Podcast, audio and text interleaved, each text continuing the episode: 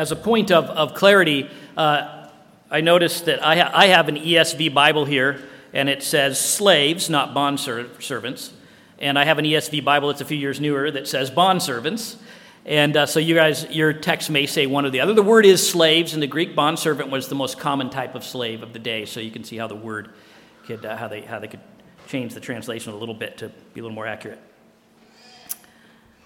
Now, last week, as we looked at the first part of this section, and, uh, and many weren't here because it was Memorial Day weekend. Um, and you, you, might want to go back and listen to that sermon because it really fits. But as we listened to the first part of it last week, we were challenged by uh, uh, about a very deep seated American creed. And that's the basic idea that human happiness and flourishing is found in, in freedom and independence. When we're free to just be our unrestrained selves, then we will be kind of fulfilled. And thus, to be subordinate uh, to another person or to some system that, that might restrain us is to be diminished and, and lesser and probably oppressed. We need total personal freedom. But the Apostle Paul demonstrates here in this larger section that such an idea is not true. He says that unrestrained, free to be me kind of freedom in our lives is not, not good because we have broken and sinful hearts. So you don't want the, the unrestrained me. I will damage you, and vice versa. So, this American creed of, of total personal freedom has devastated the family unit. Because we think that the family unit is the place for us to really practice that, right? Let down our hair, be ourselves. And therefore, those closest of relationships, they, they incur the unfiltered us. And the results are in, it's bad. And everybody's in therapy about what happened in their families. No, the Apostle Paul says the opposite is true. He says personal flourishing and fulfillment is actually found in submission. We need restraint on our, on our broken, sinful lives to kind of hem us in. We need to give ourselves over independence on another. We need to submit our lives under God's order to, to really flourish. Uh, the best illustration I have for this is a, is a knee brace. A friend of mine, and uh, it was a very good college soccer player, played at Wheaton College. He, he blew his knee out freshman year. And that knee was just bad. It would go any direction. If he set it down, he couldn't, wasn't stable on it. That knee could go anywhere.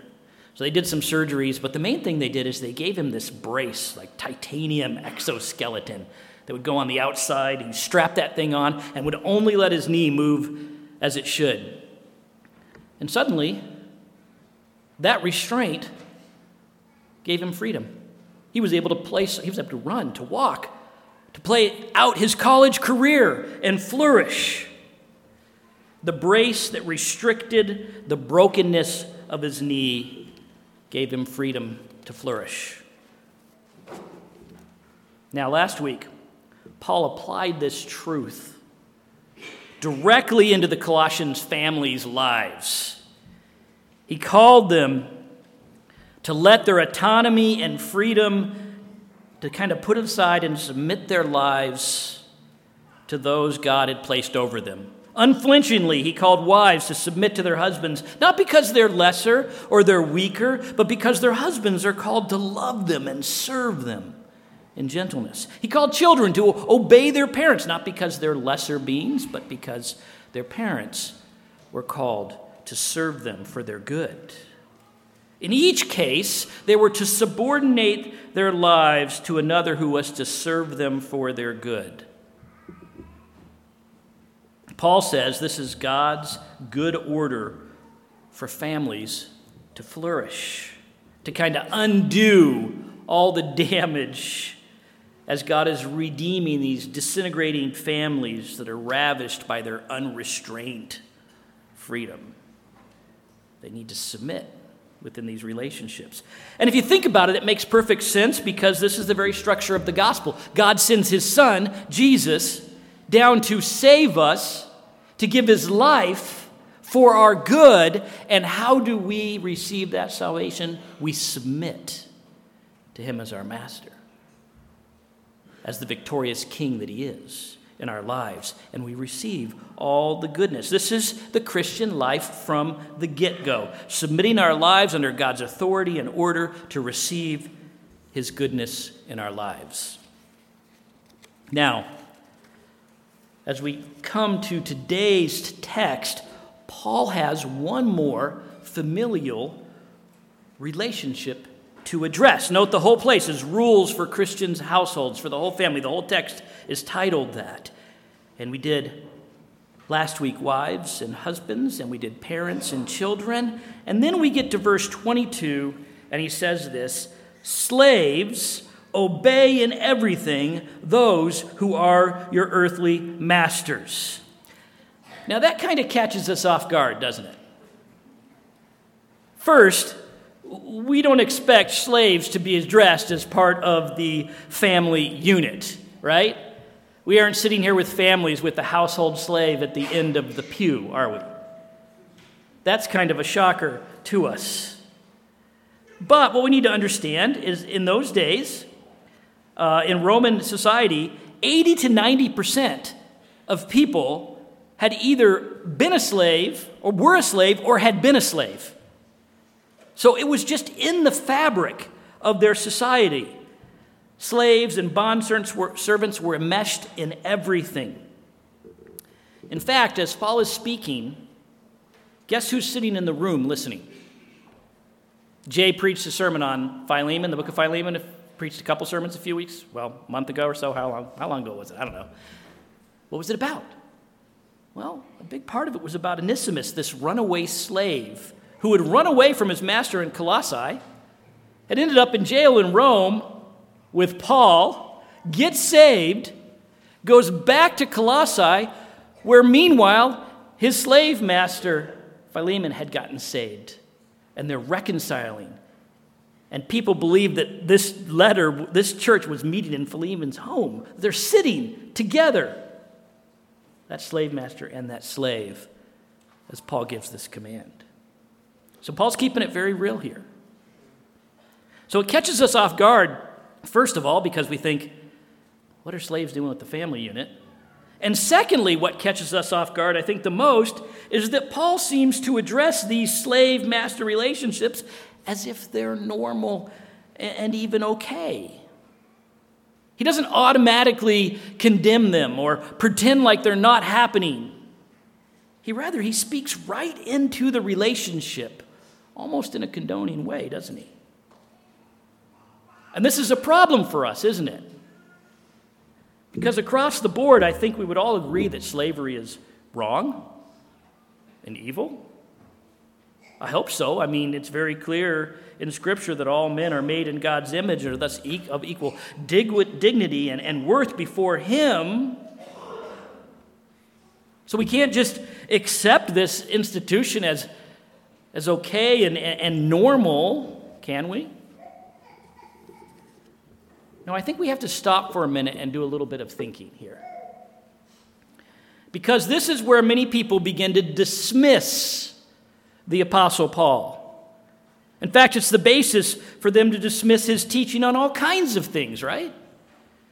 Because if he's wrong on this, if he can't see the evil of slavery because of his cultural context where it's just everywhere and it seems normal, so he, so he can't really see how wrong it is.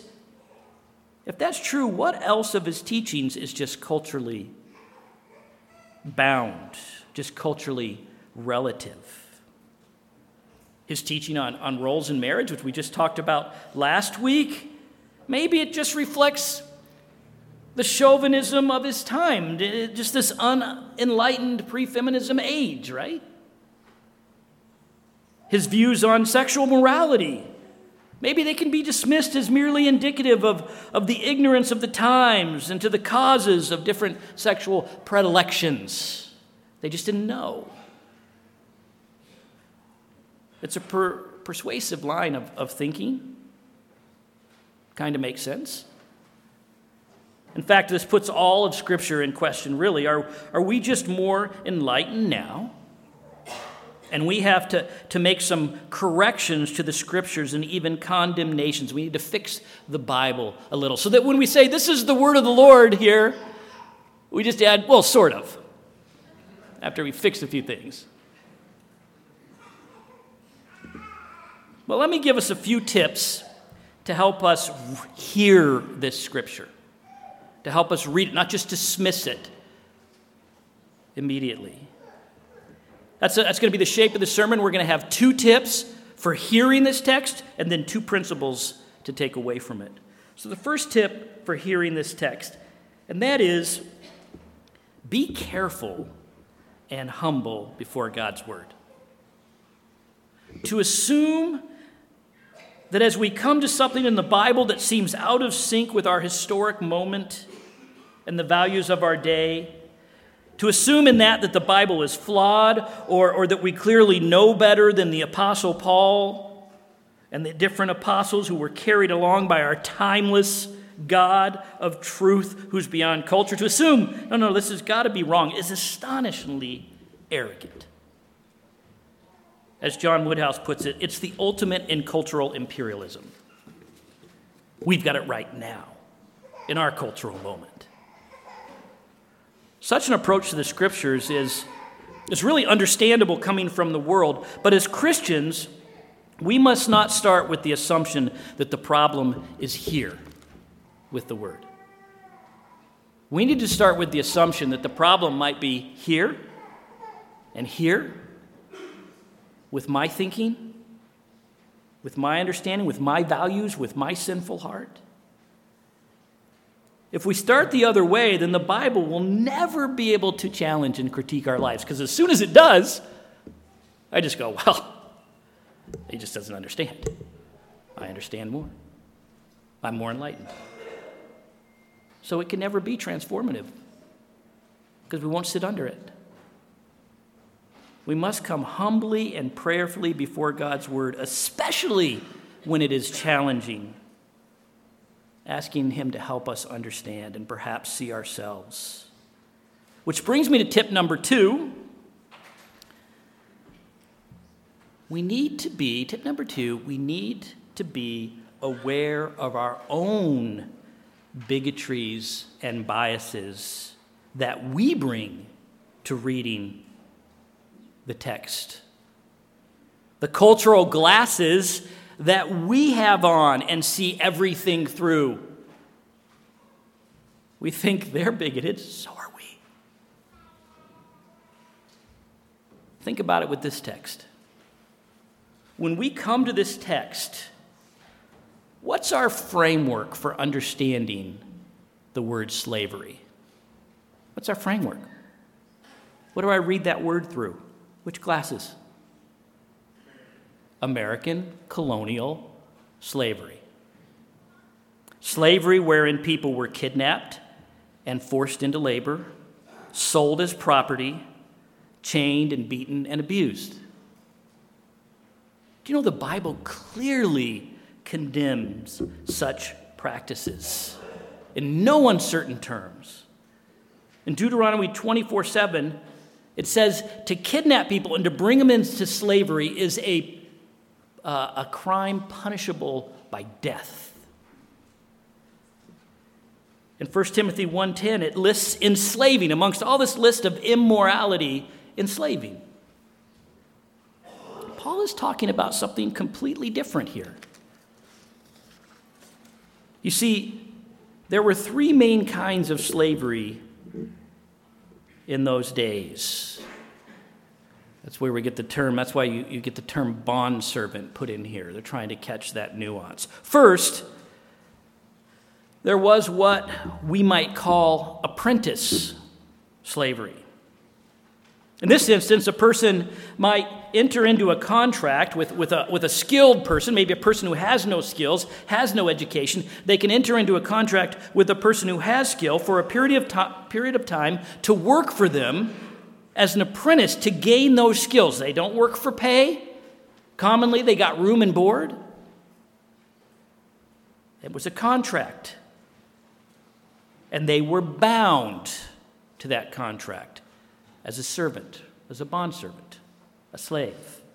Second, there was personal debt slavery.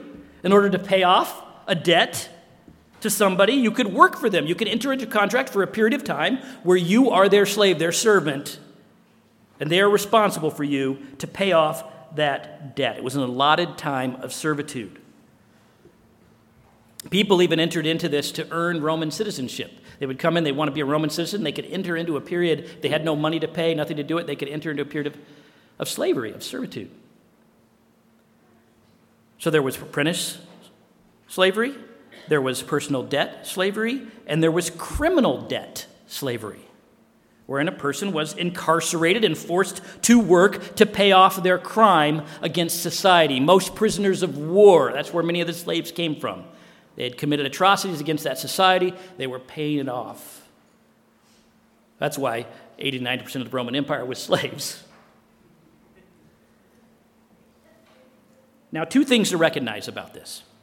First of all, just because these kind of uh, relate, slavery relationships could be fairly equitable doesn't mean they were always practiced right. Doesn't mean that the slave owner wasn't abusing his position or the slave might not keep their side of the contract and run away. That's what we saw with Onesimus. And that's what Paul is addressing here, right? How to redeem these kind of uh, servitude relationships. Secondly, we need to recognize that we have situations just like this today. We have these same slaveries. We have apprenticeship slavery. One of them, it's called the military. You are in a contractual relationship, you must fulfill. You are learning certain skills through that relationship. And if you bail out of it and you go AWOL, you can be put in jail. It's an apprenticeship slavery. We just don't call it that.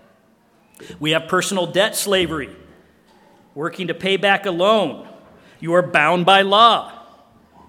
Even a credit card loan, the collectors can come. It gives a, a new meaning to, you know, MasterCard.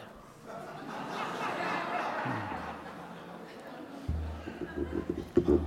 Think of all the student loans you pay back that you can pay back by doing service for free. It's a contract, it's a contractual debt slavery. And of course, we still have criminal debt slavery. We call it jail. And in some states, you see them working along the side of the road. They're not getting paid, they're enslaved,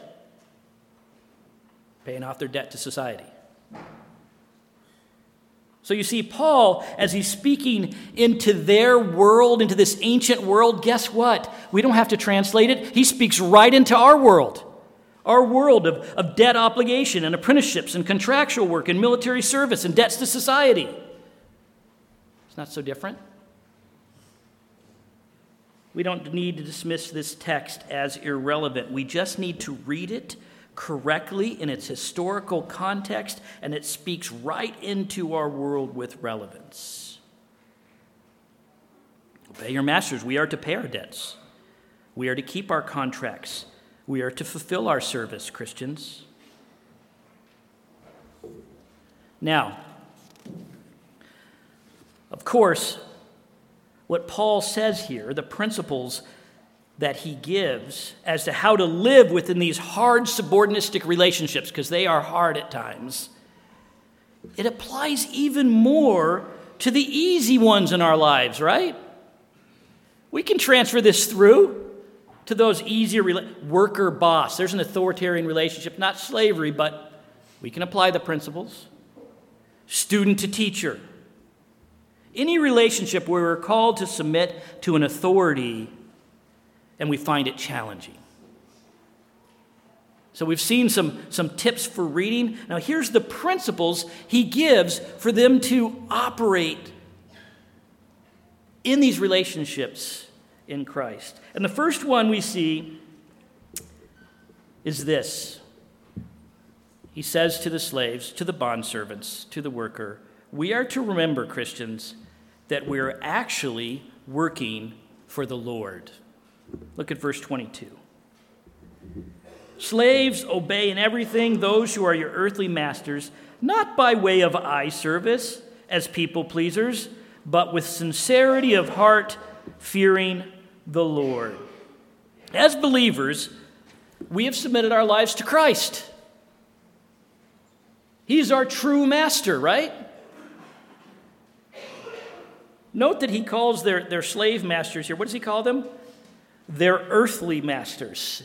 It's literally their masters according to the flesh. He's letting them know there's, there's a domain for that relationship, and it's fairly limited. He says, Don't serve in fear of them, serve fearing the Lord. And if you know the Old Testament, fearing the Lord is about honoring Him and loving Him. Serve with an honor and love for the Lord. This is what should motivate them and encourage them, their heavenly master. Paul sets their obedience in a whole new context.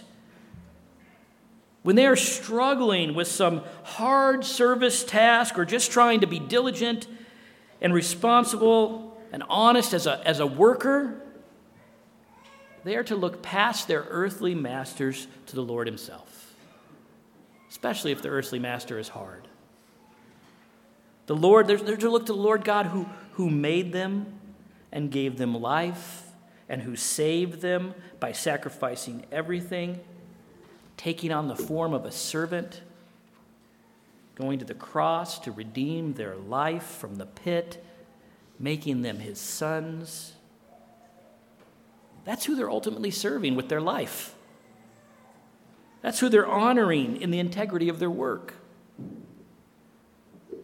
Christians, we aren't ultimately about pleasing our commander or our coach or our boss or our parent, but our true Lord. Thus, Paul says we should work, knowing that we should work heartily and with a sincerity of heart in whatever circumstances we are in. I love a little illustration in verse 22. What's his illustration? It's not to work. Uh, by way of eye service, right? As people pleasers. I don't know what they do in uh, gym class these days, but back when I was in gym class, PE, and we still had to wear the little shirt and shorts and everything, which was humiliating enough. But they would have an exercise time in the gym. The coach would stand, would stand at the front of the gym, and everybody would be lined up, and it would be, you know, jumping jack time, and he'd say, do your jumping jacks. And the coach, he would look this way, or the gym teacher would look this way, and kind of scan across the gym as everybody's doing their jumping jacks, and there's the count. And it will always go like this scan, everybody's doing their jumping jacks, and as he moves away, the people on this side. And then his eyes come back, and it's. It's the same with the push ups. You could just watch it, it was like a wave across the gym. We were eye pleasers. He's saying, no, no, that's not how we do our work. That's not how we serve. There's, there's to be an integrity and a sincerity to our work that's consistent all the way through because we know who we're really doing this before, who's watching us. He sees, and we want to honor him. That's a hard command, I think. It's a high standard. How do you work when nobody's looking? When there's no punishment for slacking because nobody will know, and when there's no reward for working extra hard because nobody will know. You see, many of the slaves of the day, as I mentioned earlier, they were apprentices. As, they, literally, they apprenticed as teachers, as doctors, as administrators, as blacksmiths, every different trade you can think of. They worked for their mentor master and they represented his, his business. Usually they lived within the home because, by the way, business and home worked together back then. You didn't go off to another place, you worked right out of your home. Quite often they were, put in, they were in charge when the master left. And they could slack off. They could cheat their master, especially if they felt unappreciated or oppressed. So Paul is challenging these, these Christian slaves and bond servants and, and us as workers. Remember who you're really working for. Remember that. One of my good friends played, uh, played football at, at, at Notre Dame. And in the summer, the alumni of Notre Dame would give all the football players jobs for the summer. And uh, he had given pretty good jobs, paid pretty well. And he had been given a job down in Chicago with this big construction company with about four other players from the team. And uh, they would show up in the morning, he said, to do their work, and all the real workers would go off and work, and the football players would just go and take naps. And uh, he, he was a Christian, and he was like, I, I can't do that. I, I need to work. So he would do whatever he was supposed to do, sweeping and doing some things, and they would all get on him because he's making them look bad. But he knew who he was really working before. Couldn't just slack off. We work before our Savior God, and we, we strive in that to do our best. We should really have a work ethic that's weird to our world, Christians. It's not about eye service, it's not about people pleasing. There should be a motivation and even a joy in our work because we don't have to work out of grudging compulsion, but with a sincere heart. The, the text literally says, from the soul. I love that. Now, you may say, Carey, look, you don't know my, my situation, uh, my job situation. My boss is, he is such a jerk and he's overreaching and he's ungrateful and he doesn't pay me enough and he overworks me and doesn't respect me and he's like a slave master. Well, here is one tip quit. You're not a slave. But you say, well, I can't. It's, it's the job I need right now. I don't have any other way. I got to pay the bills. Okay. Well, then remember Paul's second principle to the slaves which is remember your future. Don't just remember who you're really working for, remember your future, Christians. Look at verse 23. Whatever you do, work heartily as for the Lord and not for men, knowing that from the Lord you will receive the inheritance as your reward. You are serving the Lord Christ. My friends, our service is for the Lord, and our reward is from Him, and it's coming.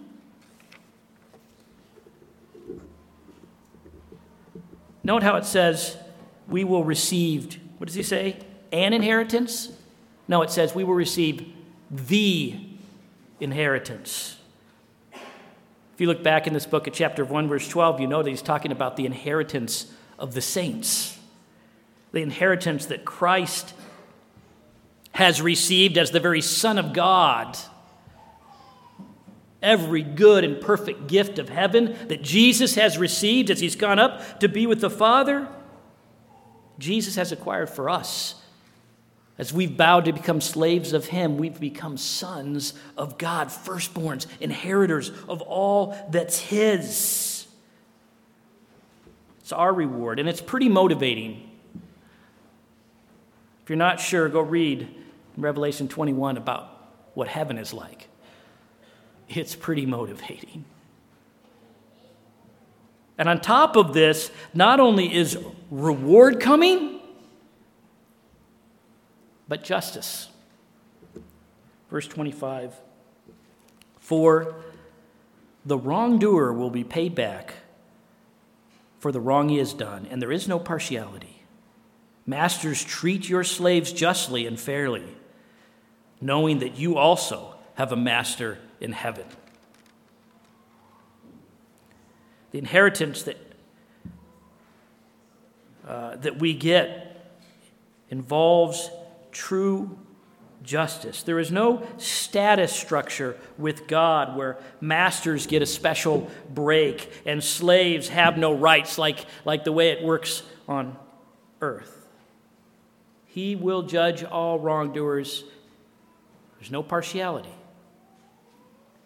So, slave masters, bosses, authorities, those of you out there who know you have people under your authority, treat those under you well, for God sees, and justice is coming.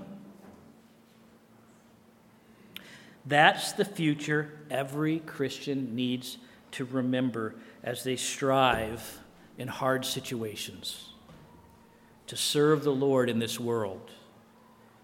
Real reward and real justice is coming. We have to believe that. That's pretty motivating if you believe it. It's pretty encouraging. Jesus himself went to the cross with the future in mind, with the inheritance in mind. That's why I had John 13 read. Now, before the feast of the Passover, when Jesus knew that his hour had come to depart out of this world to the Father, Having loved his own who were in the world, he loved them to the end. He knew he was about to die. He knew where he was going to the Father. Verse 3 Jesus, knowing that the Father had given all things into his hands and that he'd come from God and was going back to God, rose from supper. He knew everything was his, that inheritance. What did he do? He rose from the table and he did the lowliest of possible servant tasks. He washed their feet, demonstrating what was about to happen with his cleansing at the cross. And he said, I do this as an example for you, because you follow me. He had that future before him, the inheritance before him. He didn't need to strive for status in this world. He submitted himself, even to the point of death. Paul was motivated the same way, by the way. Do you know where Paul is writing from? It's not an ivory tower telling slaves to obey their masters. He's writing as a slave. He's imprisoned. Unjustly, by the way. Yet he submitted and served joyously before the Lord. Read about the Apostle Paul, serving as a slave of Christ because he's looking to his heavenly reward. Do you know how many times Paul talks about that? What he's looking to? How liberating. You see, it seems there is a fulfillment and a joy to be had in this life that is not dependent on ideas of autonomy and independence and even liberty. In whatever circumstances we find ourselves, we can be free and fulfilled as we are slaves of Christ, sons of the inheritance. The one, Jesus, the one who did not hold on to status as God, but took on the form of a servant, a slave, and was obedient even unto death on the cross for us, set the example. Let's pray. Father,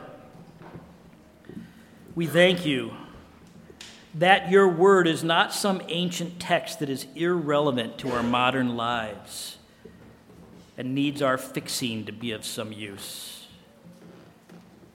We thank you that your word is living and active and it speaks right into the real circumstances of our lives and addresses our very souls. May we submit under your word this morning and let it do its work in us. May we leave here ready to serve you, to work heartily and sincerely and joyously in word and deed before you, not as pleasers of man, but to your glory. your son's name, amen.